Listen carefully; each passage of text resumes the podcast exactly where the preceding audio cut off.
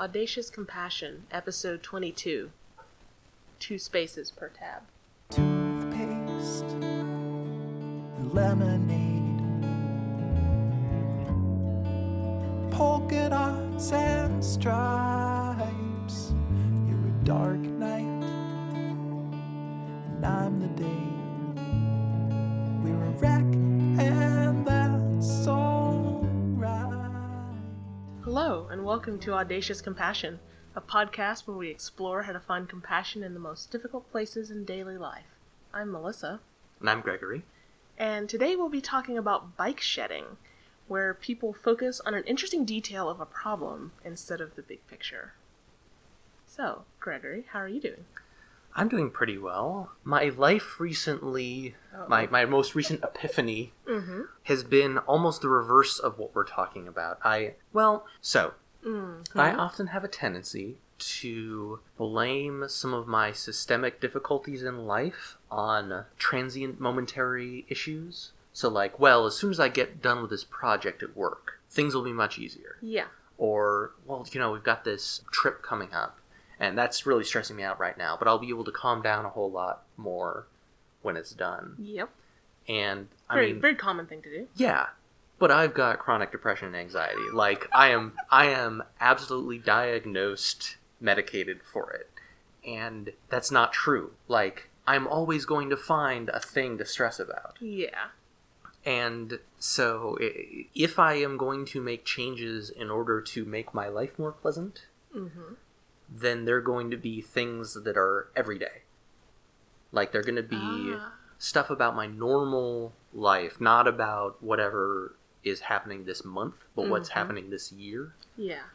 And, I mean, sure, there are going to be spikes with, like, you know, if, if someone's sick that I care about or whatever. Mm-hmm. But, in general, it's going to be everyday stuff. And A Unit of Caring is a is a blog oh. that we've talked about on this on this podcast before. Always happy to link to that. Yeah, she does some great stuff, and uh, she did a post recently that, that resonated with me where she talked about load-bearing circumstances in your life, where, like, there are things that you do that keep you going mm-hmm. that don't don't seem unusual, but actually kind of keep you happy, even though they might seem trivial. So stuff like, you walk to work and walk by a lake where there are ducks every morning, or you're able to play music in the afternoons, or you have a certain amount of time to yourself mm-hmm. each day.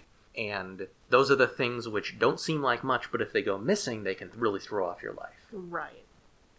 And that made me think about the, the general idea of, like, if your environment is welcoming, mm-hmm. if your environment is comfortable, then you're just lowering kind of your general ambient stress. Yeah.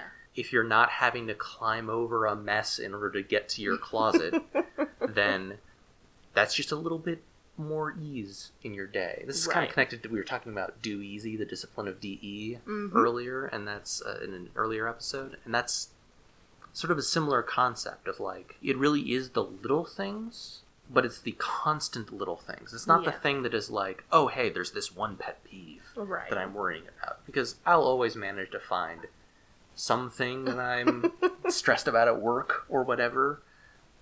And if I solve one of those, I only solve it for a month. Right. And then it's on to the next yeah. minor crisis. Right. But if I put, like, my coffee preparation stuff in a better organization, mm-hmm. then I'm just waking each morning and being a little less harried. Right. Uh, so that's that's what I've been thinking about lately, is keeping that perspective where I'm making sure to focus on important things rather than dramatic changes in my life. Yeah. How are you doing? I'm doing pretty good. We have been playing uh, a game we've talked about in the past called Stardew Valley. Mm-hmm. Great game. Very chill, which is nice. It's a, it's a great game to play. I'll talk about hockey later, but while the frenetic N H L playoffs are going on, I've got Stardew Valley on one screen and hockey on the other. But they've recently released a beta with co-op mode. So you can play with your friends, and you all share a farm, and you can divide up chores if you want to. You can. It, it's a it's a fun way to sort of um, share a space and manage energy a little better and, and things like that. One of the common tactics that I see and hear about is to specifically divide the chores. So someone's like, oh, I want to be the farmer and I want to, I don't know, make wine and pickles. That's me. Um, I've been going into the mines been, and killing yep. stuff and bringing back interesting rocks. Exactly. And our third friend has been uh, sort of the livestock person. And through a mixture of like that hyper focus on what we're interested in and sort of some fluctuation in who's playing at any given time, like you've played less than we have. Yeah, I, I tend to you've, you've, find it a little more intimidating, I think, to just like, let's spend a few yeah. hours being in quiet, idyllic paradise where I'm worried I might fall asleep. Also, you got V R recently, so yes, yeah, which got... I will be talking about later. So I've got other things uh, begging for my attention. Yes, things that are a little more sensory intense.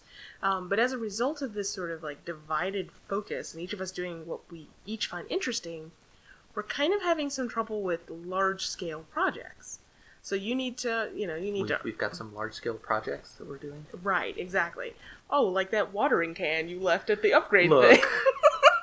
That wasn't my watering can. I that know. Was, Lucy gave me her watering can to go drop off, and, and here I mean, we are. We don't we don't need to talk about what happened next.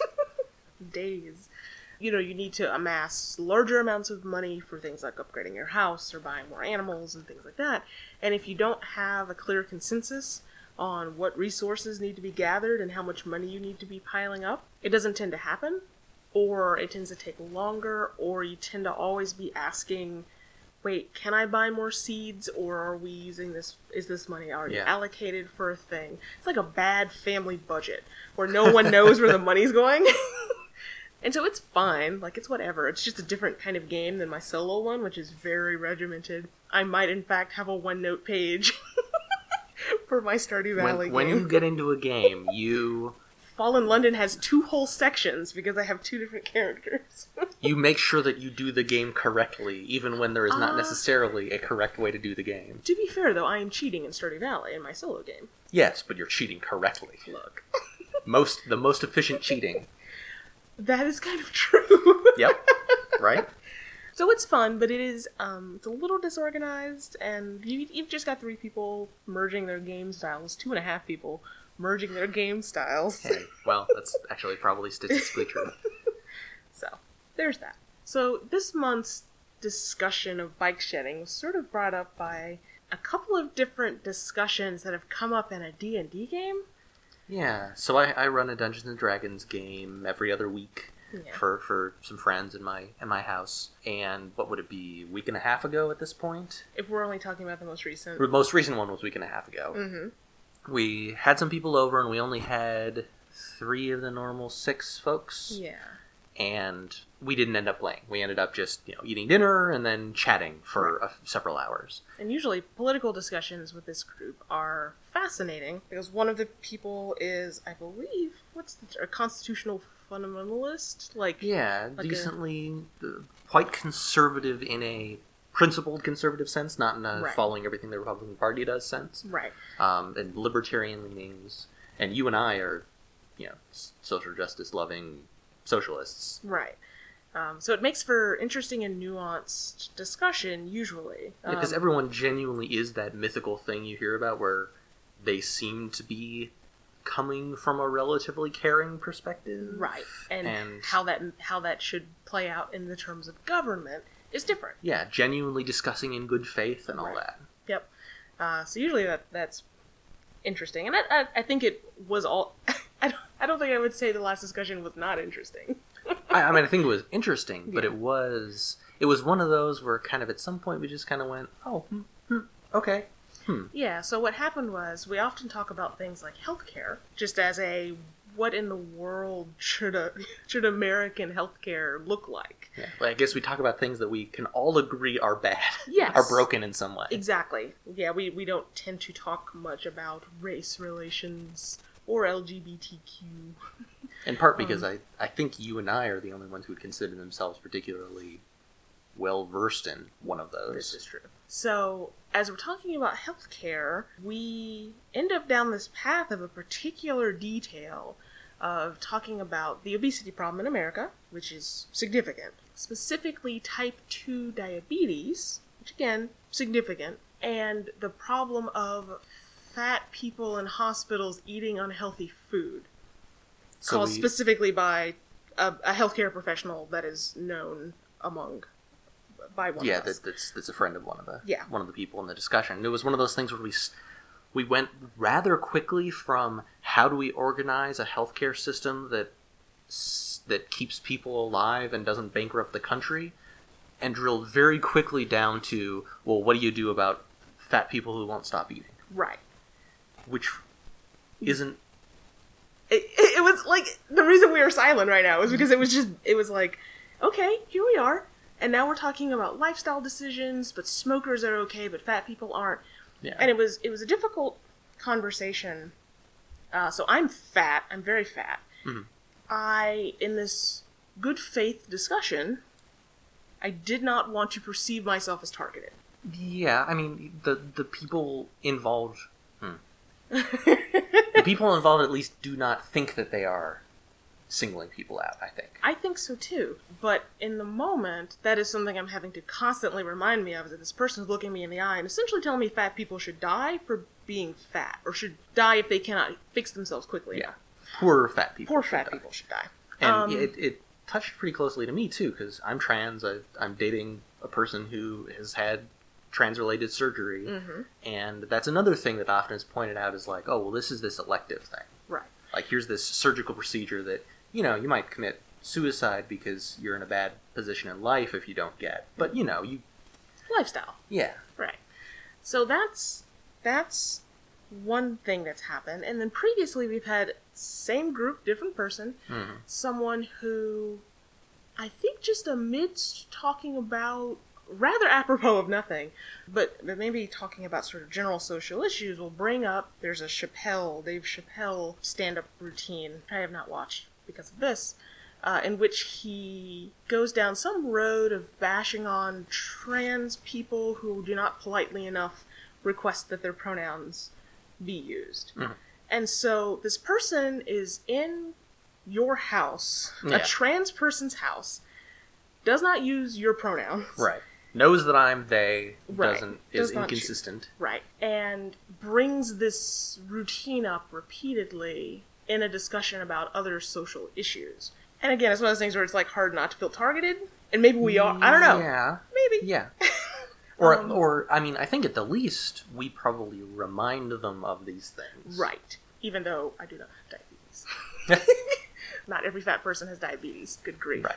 And so it's one of those things where, like, what do you do when you're in this discussion and you're like, yeah, let's talk about how we should be allocating money for keeping people alive. How do we help poor people in West Virginia in a very rural setting, and also help poor urban people, and also appropriately tax people who make a lot of money mm-hmm. for varying values of a lot of money? Let's, you know, like, what yeah. are, what is that number? Yeah, what is a lot of money? What is, what is an money? Appropriate amount of money to start taxing people exorbitantly? Right, and these are all broad things that, like, we perhaps all have anecdotal evidence of things also, right? Like, sure. we know people who live in all of these various scenarios, and so parts of those things resonate with us individually, but we're also all geeks yeah. interested in the politics of the larger systems. We read stuff. We read things, we listen to podcasts, right? So we're really interested in this stuff. And so how do you not get angry? How do you not feel targeted? How do you how do you have that interesting discussion when someone is interested in a very specific part of that discussion all of a sudden? Yeah, and you see this in you know, gun control. People talk yep. about, oh, well, people don't understand guns, or uh, you know, we need to be able to defend ourselves in case we need to do an armed revolution against the against a totalitarian government. And it's right. like, which I laugh, but I'm not. Yeah, I, I, mean, I understand that. Standpoint. I understand that yeah. perspective. But on the other hand, that's such a unlikely and small part right. of the whole discussion. And. The, Folks would also say that, like, focusing on school shootings is also hyper-focused, right. right? Yeah, because, you know, in terms of total number of, even total number of deaths by guns, mm-hmm. school shootings are tiny. Right. And this happens, this happens all the time. And this happens in technical conversations when you're talking with colleagues at work, right? Mm-hmm. Like, you'll be like, okay, let's talk about this broad architectural question. And, and they're like, two tabs, two spaces per tab, not four spaces oh. per tab. and you just want to be like, uh, okay, later. Let's, yeah. When we're in the weeds, we can Let's have discuss that everything else. And this is this is a thing that it has a name in technical yeah. context, which is bike shedding. Mm-hmm. The idea is that if you're discussing about like the major architectural concerns of designing a new office complex, mm-hmm. if everyone wants to talk about the color that you paint the shed where you park your bikes, that's because that's an easy thing, and that's a thing that's interesting and right. would kind of affect them. They can imagine themselves parking their bike or walking past a shed full of bikes and being like, well, that's ugly or that's pretty. Right. Whereas really what you need to care about, care about is like the proper pitch of the ground for proper drainage. Right. And how many we... bathrooms do you have? Yeah. And I think there's this human tendency to, to, especially when you're dealing with a complicated problem mm-hmm. that does not have an easy solution, mm-hmm. you we want to focus on, oh, well, I know this part. Right. And then we tend to drill down and say, well, I know that this aspect of it should work this way. Mm-hmm. Like, people shouldn't be able to, you know, eat Bojangles in a in a hospital and then get treated for obesity that same day. Right. And then, like, extract that back out and extrapolate into the whole system mm-hmm. as if the whole decision should be based on this one little detail. Exactly. Except that what often happens is the conversation never manages to zoom out, in part because that is a broken way to try and solve it. Like, you, right. like the welfare queen idea is yeah. exactly that thing. You're like, oh, how do we provide social services for the country? Well, there are people who are going to abuse it. And, and even if you believe the, the fiction that, that there is that sort of abuse going on, it's such a small, it would be such a small percentage. Right. And so once you have like solved for this hyper-specific case, it's almost impossible to regeneralize that. Because yeah, then you come up... constrained the whole discussion based on some weird outlier. Right. Then you're talking about people who have interesting lifestyles die.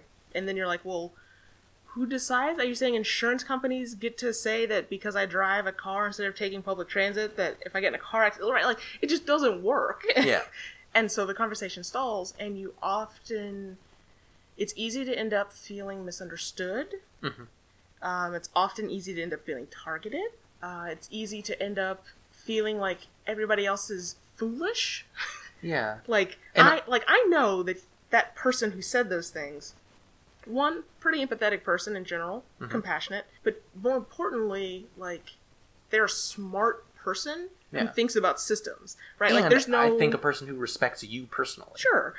It, it there's just sort of this cognitive dissonance in mm-hmm. this conversation, right? Of having, like, this person that I know can think about systems, get stuck in this well, and yeah. we all do this. Yeah. And we all... And, like, how do you extract yourself from that? And from the other side, if you've got this this thing that you're focused on, that's this small aspect of it, it feels like this is the... Well, if you ask a seven-year-old, they'll tell you you have to deal with this problem. Mm-hmm. And if you can't deal with this simple, small part of it, mm-hmm. then your whole system is bad. Right. And we, we don't like accepting that solutions that apply to an entire large system... Mm-hmm. won't explain every situation. Right. They, they there will them. be pla- inefficiencies, there will be places which they fall by the wayside. Mm-hmm. And it's not so much how do you deal with this and this and this, it's which of these things is it okay mm-hmm. if someone gets to get away with a thing? Right. Or if, hey... Or if someone gets to die. Yeah. I mean, no no healthcare system is going to keep one hundred percent of the people alive. Right. Someone is going to be in some situation where they don't get treated. Right. And that's awful. Right, right. But it's going to happen. Yep. There is no system that will handle everyone. And so the question is, at what point do you say this is good enough? Right. For now. For now. Like, maybe you get better in the future. Yep. But... And and that is the that is usually the part where philosophy, various philosophies and perspectives make the conversation stop. You ask someone who believes in a very literal reading of the Constitution and that government should be small what to do about healthcare, at some point... a socialist and that person are going to hit an impasse. Yeah. And they're going to part ways friendly-like because we're human beings and we understand that there are different solutions yeah, I mean, to the problem. Unless right? you're going to other someone dramatically, yeah. at some point you're like, oh, well, I guess we are coming from different premises. Right. And thank you for and for teaching me something, right? Like, there's yeah. there's usually education there. I learn something all the time anyway. But often what you learn is why someone thinks something that you think is wrong. So, Sometimes, also, I often don't understand So I understand the theory of a lot of these stances because mm-hmm. I took a civics class or two in high school, but I don't, those don't always teach you exactly how that plays out in a real world scenario, right? Healthcare now is not what it was in mumble something when I was in high school. Yeah. So now we have Obamacare. Okay, now we're living it. We, right. We're living with five hundred dollars we're no longer, per month. Yeah, we're never discussing what is the ideal situation. We're right. always discussing, here's what we have now, what's the next step? Right, and to, and to hear that through the voice of someone who has chosen that as their philosophy mm-hmm. is different. It's like religion is different when you talk to a person who lives it rather yeah. than examining the sort of generics of whatever the religion it's is. It's the good old stereotype versus specifics thing. Right. And, you know, you take it with a grain of salt because it is one person. Right. But those are hard conversations to have. I f- found myself, with the obesity thing in particular, I think I did a good job of sticking with arguing the broad point of how does this scale out? What about smokers? Mm-hmm. Especially since this person's parent is a smoker. Mm-hmm. Uh, what about, right, like, like what does this look like? Are you actually saying you're okay with these people dying? Potentially, right? Like, we're talking lost limbs, all the diabetes right. things that yeah. are just heinous. And trying to frame that as these people are human, these people have made choices that made sense to them at the time, or they perhaps did not have as many choices as we like to think yeah. they did. And I think I did an okay job in that situation, but it was definitely something I had to I had to kind of pause some of the arguments I wanted to make, mm-hmm. or not say, are you effing kidding me right now? Yeah. And one of the gross things about those sorts of discussions is very often the, the groups that are singled out are groups that lack power in society. Right. It's it's only in a few of these sort of political discussions where you're like, well, you know, the people who have power are the real problem here. Right. Almost always it's this specific group mm-hmm. who is... And I, I will say that, I mean, we do talk about the rich or the powerful or whatever. Sure, yes. Um, they're often not at the table. And so yeah. it, it is easier to get consensus on that standpoint than it is about people who are more likely to be minorities or, yeah. or other groups. But with regards to like the trans stuff, I'm not going to be able to convince that person that rudeness or perceived politeness is a power dynamic that they are participating in. Yeah. I'm just not. Especially since some people's personalities are such that they are... fine being callous. Yeah. Yeah. And I think you and I are not that way. Sometimes. I think, I mean, I think we certainly have impulses to be yes. rude or mean, but I think that we have strong impulses that go the other way too. Right. Learned impulses, I think. Both yeah. ways. Yeah, yeah. Both ways. And so as far as, like, I'm trying to think of, like, in the moment, right? Mm-hmm. I... tried to stay calm.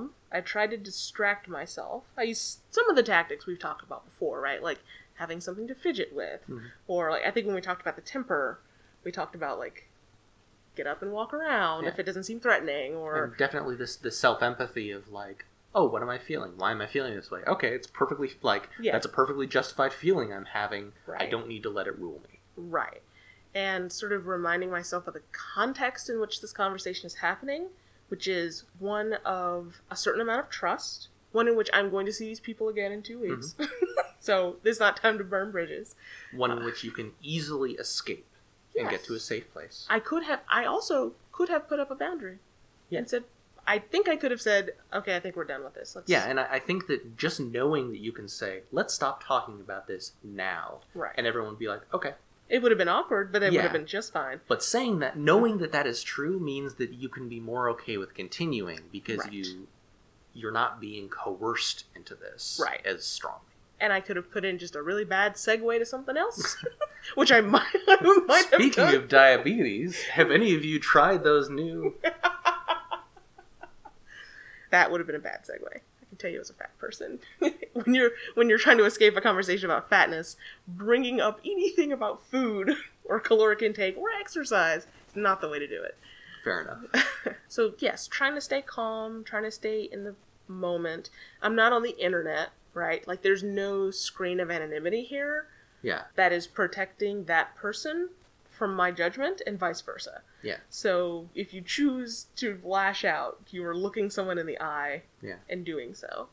Um, so those all helped me in that scenario. How are you handling like this this whole pronoun thing is very interesting to me. Yeah. So you, if I can talk about your sure. coming out a little bit, you came out in twenty fourteen or twenty fifteen. Yeah, I think I, I think I declared my pronouns first and then yes. called myself trans later. Right. So it has been four years. Mm-hmm. All but one of the people in this game have been in this game for all four of those years. Mm-hmm. You have made two mentions of it at the table. I often wear a skirt. You often wear a skirt. I always call you they. Mm-hmm. I sometimes subtly correct people on it. We very frequently have pronoun discussions about fictional D and D characters. And right. Like, oh, well... So do they have a gender yet? Okay, they're they're yeah, they're they. Uh... Right. So it's it's it's an environment in which, by and large, I think these folks are choosing to either not be observant or to not address you in the way you want to be addressed. Yeah. Right. Like, there's some choice there. And I think I think that's a situation where I guess is is actually the inverse of this, where there's this detail that I consider important, and I think. If you consider someone's feelings important, this is, would theoretically be important to you. Yeah. But which is uncomfortable, which is right. unfamiliar. It's not something that comes easily to a lot of folks who haven't been around a lot of trans folks. Mm-hmm. And so the easy path in this case is to not look at that detail. Right. And to just, you know, treat this like a normal conversation where you look at a person and know what their pronoun is. Yeah.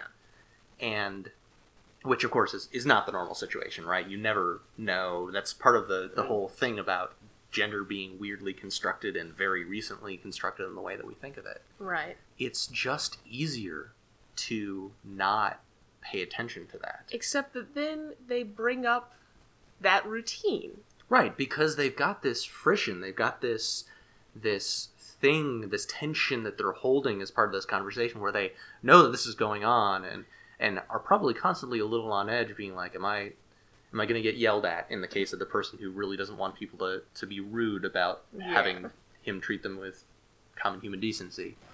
But and we should do an episode on common sense and how it's not common. Yes. Because it's incredibly cultural. Yep.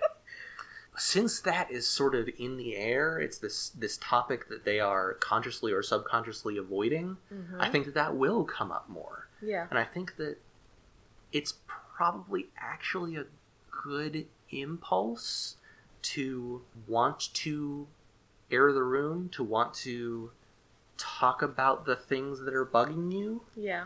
I don't know that, that the right way to do it is to... bring up an oddly coincidental thing that just happens to be about the suspect group that you're not admitting verbally the person in the room is. But uh-huh. I think that that... And that, to do so multiple times. Right. I think that impulse is is something that kind of can be teased out and, and encouraged. And unfortunately, it's often the case of the kind of the person being targeted. Yeah. Or... or adjacent. Using targeted as is a very it is it's a very... value neutral term. Uh I'm using it. I'm trying to use it value neutrally. Okay, it's not a value neutral yes. term. the person, the person that's that's sort of under the lens. The, the yeah, under the lens. They're unfortunately often in the position of doing the meta conversation shift and being like, "Hey, you're mentioning fat people a lot, you know." Right. So. Yeah, I yeah. don't think there's a way for me to have dropped in that conversation. You know all fat people don't have diabetes, right? Yeah, I mean, I think you did it, made a noble effort of, of calling out the fact that we yeah. were talking about fat people as if there wasn't a fat person right there. Uh, yeah. I mean, it's it's gonna... This sort of thing is gonna happen. Yeah. Oh, totally. And I certainly cannot say it is the way our brains work. I am not any sort of sure. psychologist or neuroscientist. But it seems a very common pattern of behavior. Yeah. And... we have to be able to adapt. Sometimes it can just be listening, letting them vent about that. I think naming what's going on is, is useful. Yeah, I mean, that's I think true. Just being like, well, you know, as a trans person, as a fat person, I think this. Mm-hmm. You can at least make everyone know that you know yeah. that this conversation is relevant to you. Right. And that can change how people talk about it. At least be considerate and less hurtful. Right. Yeah. People do that. People want to focus on a specific thing that's nagging at them mm-hmm. when they're dealing with a big systemic issue. Yep. You see that with trans bathroom things, with gun debates, with... My old boss who said that fire departments should be abolished because it doesn't work in some counties that don't have enough money to have one around regularly. Yeah. Like, okay. Like, yeah. Okay.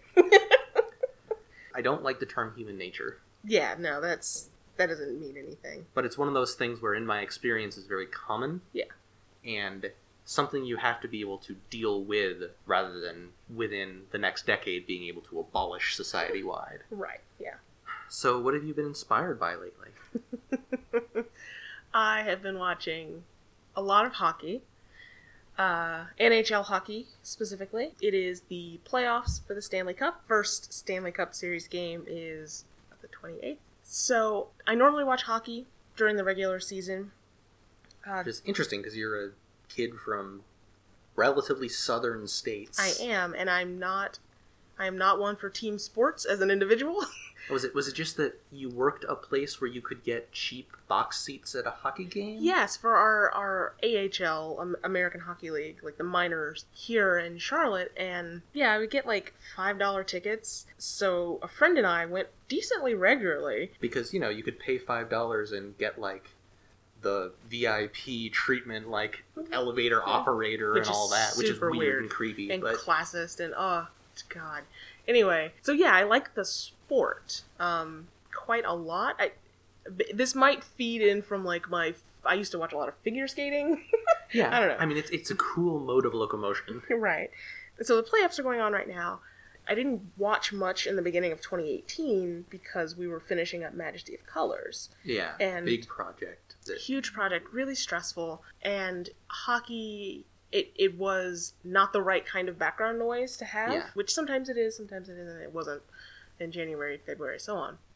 So I'm kind of catching back up. But this also means I let a lot of my podcasts about hockey slide, which mm. I guess I will confess here that I listen to podcasts about hockey. I did not know that. So that's a dramatic confession. And some of them were fan casts, like they're teams that I don't even particularly follow, but I enjoyed hearing the details and catching the names and things like this, and the, the general excitement and enthusiasm. And so one of the things that, that's interesting about it is the amount of random ass punditry. So you look at these teams and you say, why is this team succeeding?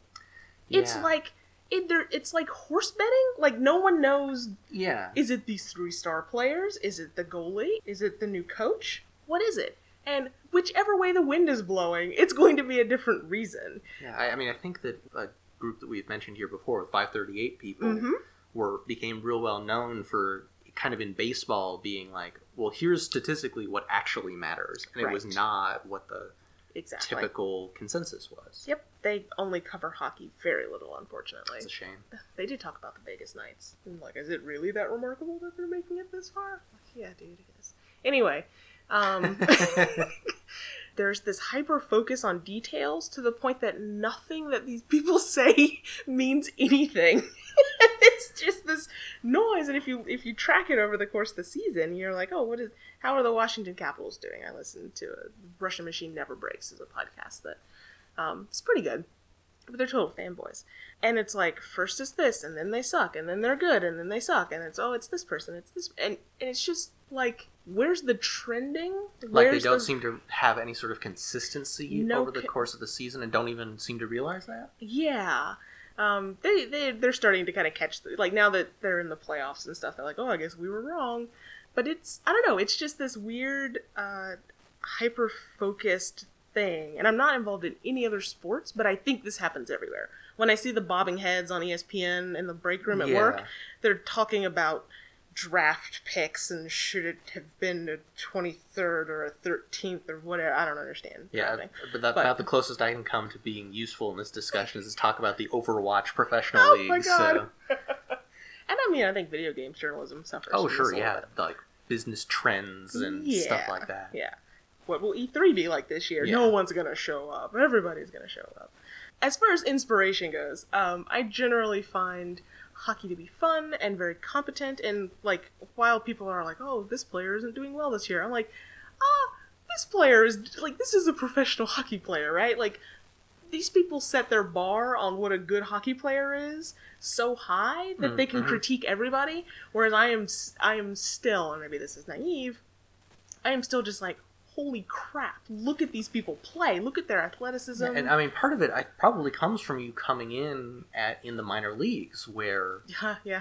A, a, your average player, I assume, in the pro N H L league mm-hmm. is a top-notch star player I, from yeah. a minor league perspective. Right, yes. Um, and there's, there's this weird feeding team system yeah, thing going on that seems exploitive. exploitive. Yeah, um, but, so I don't know. It's just, it's really fun to watch. It's something that, like, I don't have a large circle of friends that partake in it. We've had one get-together. We're watching one playoff game. We're going to watch the, one of the Stanley Cup games next weekend. So it's fun. I like it. What's been inspiring you? Well, so I have become lost on the virtual zone. You have. I, I, see, I see things pop up on Steam. It's like, weirdos and whatever. Yeah. So I bought uh, an H T C Vive, which is one of the major powerhouse virtual reality systems. It's expensive. Uh, mm-hmm. I am lucky to be able to afford it. Yes. Because it's not just the, the hundreds of dollars of hardware, but it's also the stuff you need to support the virtual reality system. Mm-hmm. So faster C P U, yeah. more memory, better video card. But it really is a fascinating thing. It's an experience that I don't like the idea of getting excited about the latest trend and getting into hype and stuff. Yeah. But this, there really is something different about virtual reality that makes it feel different in video games or in other experiences mm-hmm. than than a kind of a flat screen experience. Yeah. Which makes sense, right? Like, the sensory yeah. input is different. Yeah. Your interactions are different. And one of the things that I've noticed, especially as a as a game designer, is how little people seem to be taking advantage of what is different about this system. Mm. And part of it is just that because it's expensive, mm-hmm. there's a very small like customer base. Yep. Very few people have V R systems. So V R games have to be expensive, relatively. Right. A game that would be five dollars if it were on Steam as a as a regular flat-screen game would be twenty dollars right. as a V R game. And I would say if I had just spent uh, over one thousand dollars or something getting everything rigged up for V R, I'm going to be stingy about how much I spend on games because I just expended a lot of money. Yeah. And so there's that weird thing, and so people are going to tend to be very risk-averse. Mm-hmm. And people being game developers. Game developers. And game players. True. Like, everyone is going to want to be like, well, this seems like a good, reliable, safe bet. Which is weirdly, if you're in this thing that if you have adopted it this early, you're surely thinking it's this dramatic new right. wave. Yeah. And yet you're being like, I'm going to make sure to make and play the same old games. Yep. There's so many games which are about shooting things with guns. And not even like the fancy plot-driven spectacle games that tend to be popular yeah. these days, but like we're a bunch of people who get in a room and try and shoot each other with guns. Oh. Or I'm going to stand in one place and a bunch of enemies are going to show up and I'm going to shoot them with guns. Like, like a shooting a... gallery. Yes, shooting gallery, exactly. Shooting galleries are an enormous part of these games. And it's especially weird to me because the things that seem so different about V R to me are A, the presence, the mm-hmm. sense of presence, the sense that you are in a space, mm-hmm. that like you're being surrounded. Your eyes I, can track things. Yeah, you can yep. look around, you can pay attention to details. I can I can spend fifteen minutes just looking around a space in virtual reality that in a normal flat screen game I'd just walk past. Right. Because it's like, oh hey, the, the pattern of these leaves is more interesting. And the other thing is just that you're depending on so much about the the human body and the human like sensory processing system mm-hmm. that isn't engaged in a flat screen game. Yeah. So I've been playing a lot of a game called Beat Saber, which is a it's a it's a rhythm game. It's a Dance Dance Revolution sort of game where you've got two really they're not lightsabers, don't sue us. Yeah. Weapons, and you're trying to slice through blocks in rhythm with a song. Mm-hmm. And one of the really... It looks really... Well, we will link to a video. Yeah, it's it's, it's it's beautiful. It's a lot of fun. I really like it. It's yeah. getting me exercising, which is which is cool.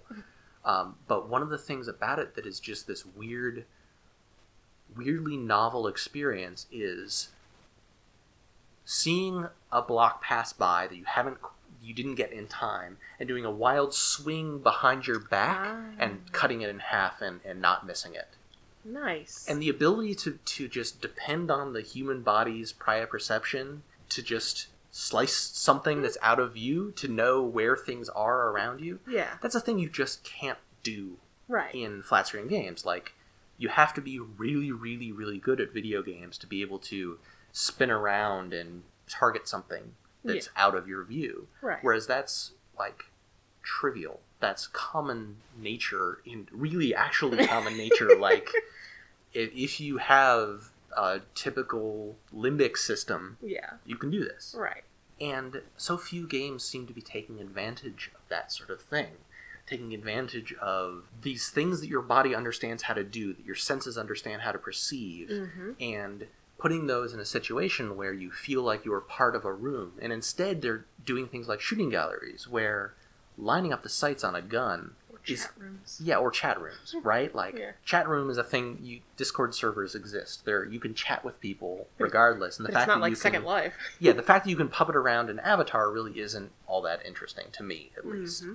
And likewise, lining up the sights of a gun and shooting someone isn't a natural action. Right. Like, it's it is a learned behavior that and means that you're not taking advantage of. Yeah. The instinctual stuff that you can. And you'll have a much more interesting experience if you go do that physically, by far. The yeah. light, I what the wizard thing where I was trying to line up a crossbow to shoot. Yeah. Like, I my hand was way too high for there's this. There's not a and, sense of weight. There's not right. uh, a physical feedback of, of the weapon pushing you back or anything like that. Right. And so it, it lacks physicality in specific ways that make it bad for just porting things over. Right. Certain kinds of things. Yeah. And I mean, Beat Saber is not actually about swords, it's about dancing. Right. And the swords are just a way to guide that dance. Yeah. And by being lightsabers, laser yeah. sabers, they avoid, you would not expect a lightsaber to be heavy. Yeah, they, they're, they, they're, they're avoiding they're not, the... You're not depending on any existing sense of this is how this should feel and it doesn't. Right. So that's a that's a thing where, like, people are presented with this, at least in my pie in the sky view, amazing new opportunity to make art, and they're focusing on, well, people like games about guns, so we're making that game, right? Oh yeah, yeah. Lissa, Lissa has a very good concept for a game that's a, uh, I a think sentence would work I would very like well in V R. A sentence I would like written on the on the ceiling somewhere on the sky, because I do not have as many game ideas as you have. It's fortunate you can focus on some of them instead of trying to make every single one of them. So yeah, it's fascinating. I'm interested to see how it turns out. I yeah. hope that it doesn't turn out to be a flash in the pan thing that just kind of goes away after a few years. Yeah. It's already been around for a few years. Yeah. So. We'll see. So we've been talking about bike shedding. We've been talking about hyper-focus on details, inability yeah. to, to solve system problems. When the system is, is tricky, it's almost comforting to go down and go into a space that seems familiar and emotionally resonant and mm-hmm. and s- simple. Right. Yep. And, I mean, systems aren't simple. People aren't simple.